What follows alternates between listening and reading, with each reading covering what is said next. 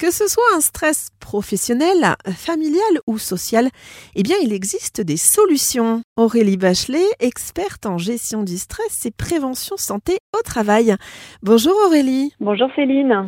Aurélie, j'ai entendu parler du phénomène euh, qu'on appelle anxiété anticipatoire. Euh, de quoi s'agit-il? Est-ce que vous pouvez éclairer notre lanterne? Oui, tout à fait. Alors, l'anxiété euh, anticipatoire, c'est vraiment un état de préoccupation sur ce qui pourrait se passer et qui, dans la plupart des cas, ne se produit jamais. Donc, c'est plutôt lié à la peur ou au manque de contrôle. C'est toutes ces pensées automatiques qui peuvent limiter nos actions et notre façon de voir le monde qui vont venir nous freiner et susciter du stress. Donc ça va créer vraiment une pression interne. Par exemple, euh, quand on peut se dire bah, je ne vais pas y arriver, on va exercer à son insu une pression qui va nous rendre en permanence anxieux. Elles vont donner souvent une vision catastrophique de la vie. Et elles naissent dans la plupart des cas parce qu'il existe en nous soit une tension, soit une fatigue ou encore une émotion qui n'est pas digérée. D'où l'intérêt vraiment de démarrer un travail corporel pour les tensions et respiratoire par rapport aux émotions. Alors est-ce qu'il y a des solutions ou des techniques euh, efficaces euh, pour traiter cette anxiété anticipatoire et puis j'ai envie de dire l'anxiété euh, en règle générale? Oui, tout à fait. Bah, du coup Céline, effectivement, je vais vous donner un, un conseil par rapport à ça. Donc pour aider à mieux gérer son anxiété anticipatoire et l'anxiété en général, un exercice très pratique, ça serait de tenir en fait un journal de bord qu'on alimenterait dès qu'une situation de stress ou d'angoisse se manifeste. Donc, par exemple, on va venir noter dans ce tableau de bord la situation. Donc, par exemple, une prise de parole en réunion. Ensuite, on va noter la date, puis, on va identifier la réaction de stress ressentie. Par exemple, de la peur, des tremblements ou une respiration saccadée. On identifie ensuite l'intensité de cette sensation sur une échelle de 1 10 et on s'interroge sur la pensée associée. Donc c'est la pensée, c'est vraiment ce que votre mental vous dit. Une fois que cette pensée associée est verbalisée, on va venir s'interroger sur les sentiments qui provoquent ces pensées pour mieux un peu comprendre ce qui se joue à cet instant. Donc ça peut être un sentiment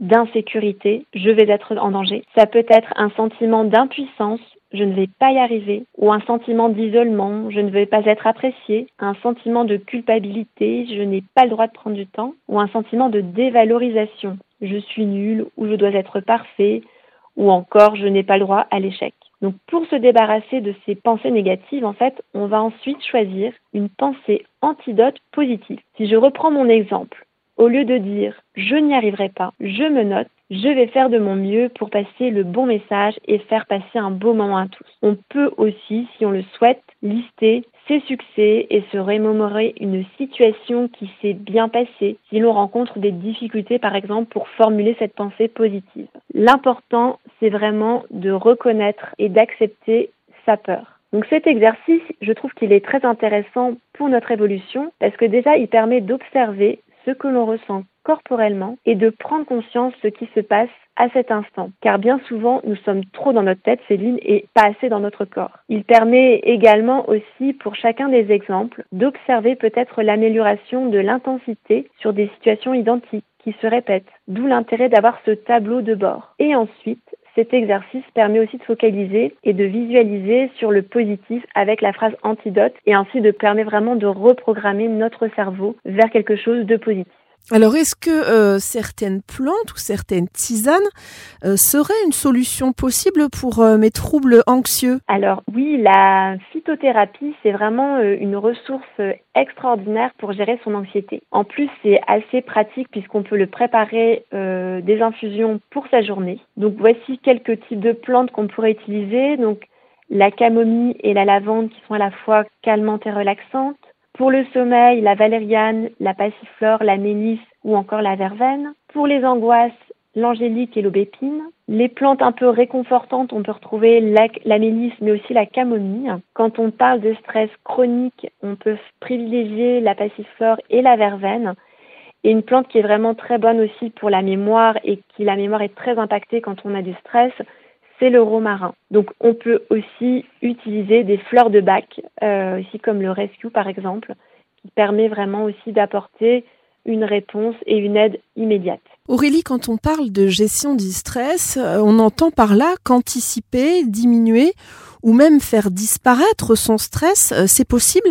Alors, moi je trouve que quand on, on parle de agir sur son stress, on va surtout agir sur son niveau de stress et effectivement le réduire c'est possible. Ça va demander bien évidemment un entraînement au quotidien. Par exemple, quand vous n'êtes pas stressé, vous pouvez pratiquer une respiration lente et profonde lors des pauses de votre journée. Cela sera d'autant plus facile à mettre en place pour vous exercer sur des petits niveaux de stress ensuite. Et enfin, dans un second temps, sur des niveaux de stress plus importants.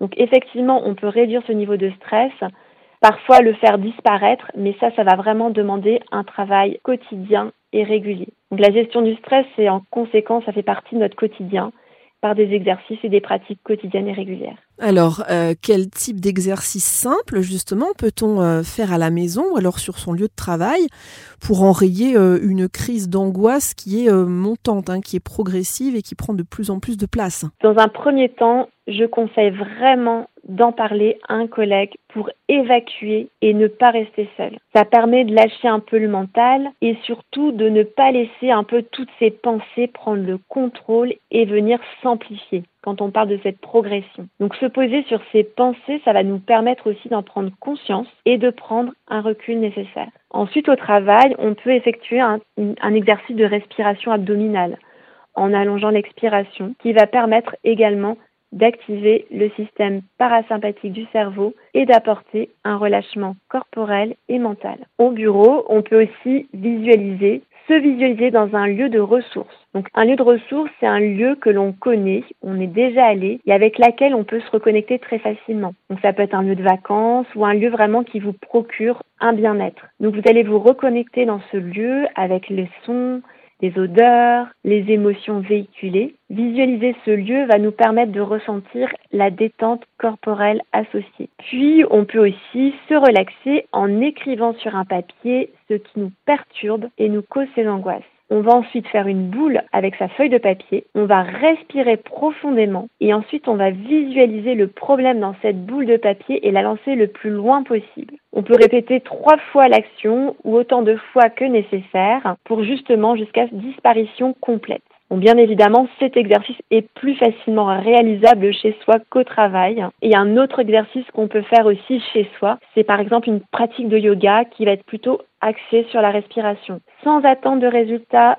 sans perfectionnisme, sans vouloir avoir la posture aboutie. C'est plutôt vraiment un moment où on est présent à son corps, à son souffle, et c'est un vrai support qui permet de s'ancrer et de s'éloigner de l'agitation du mental. Aurélie Bachelet, merci infiniment. Merci Céline. Et je rappelle que vous êtes experte en gestion du stress et prévention santé au travail à Bondu dans les Hauts-de-France.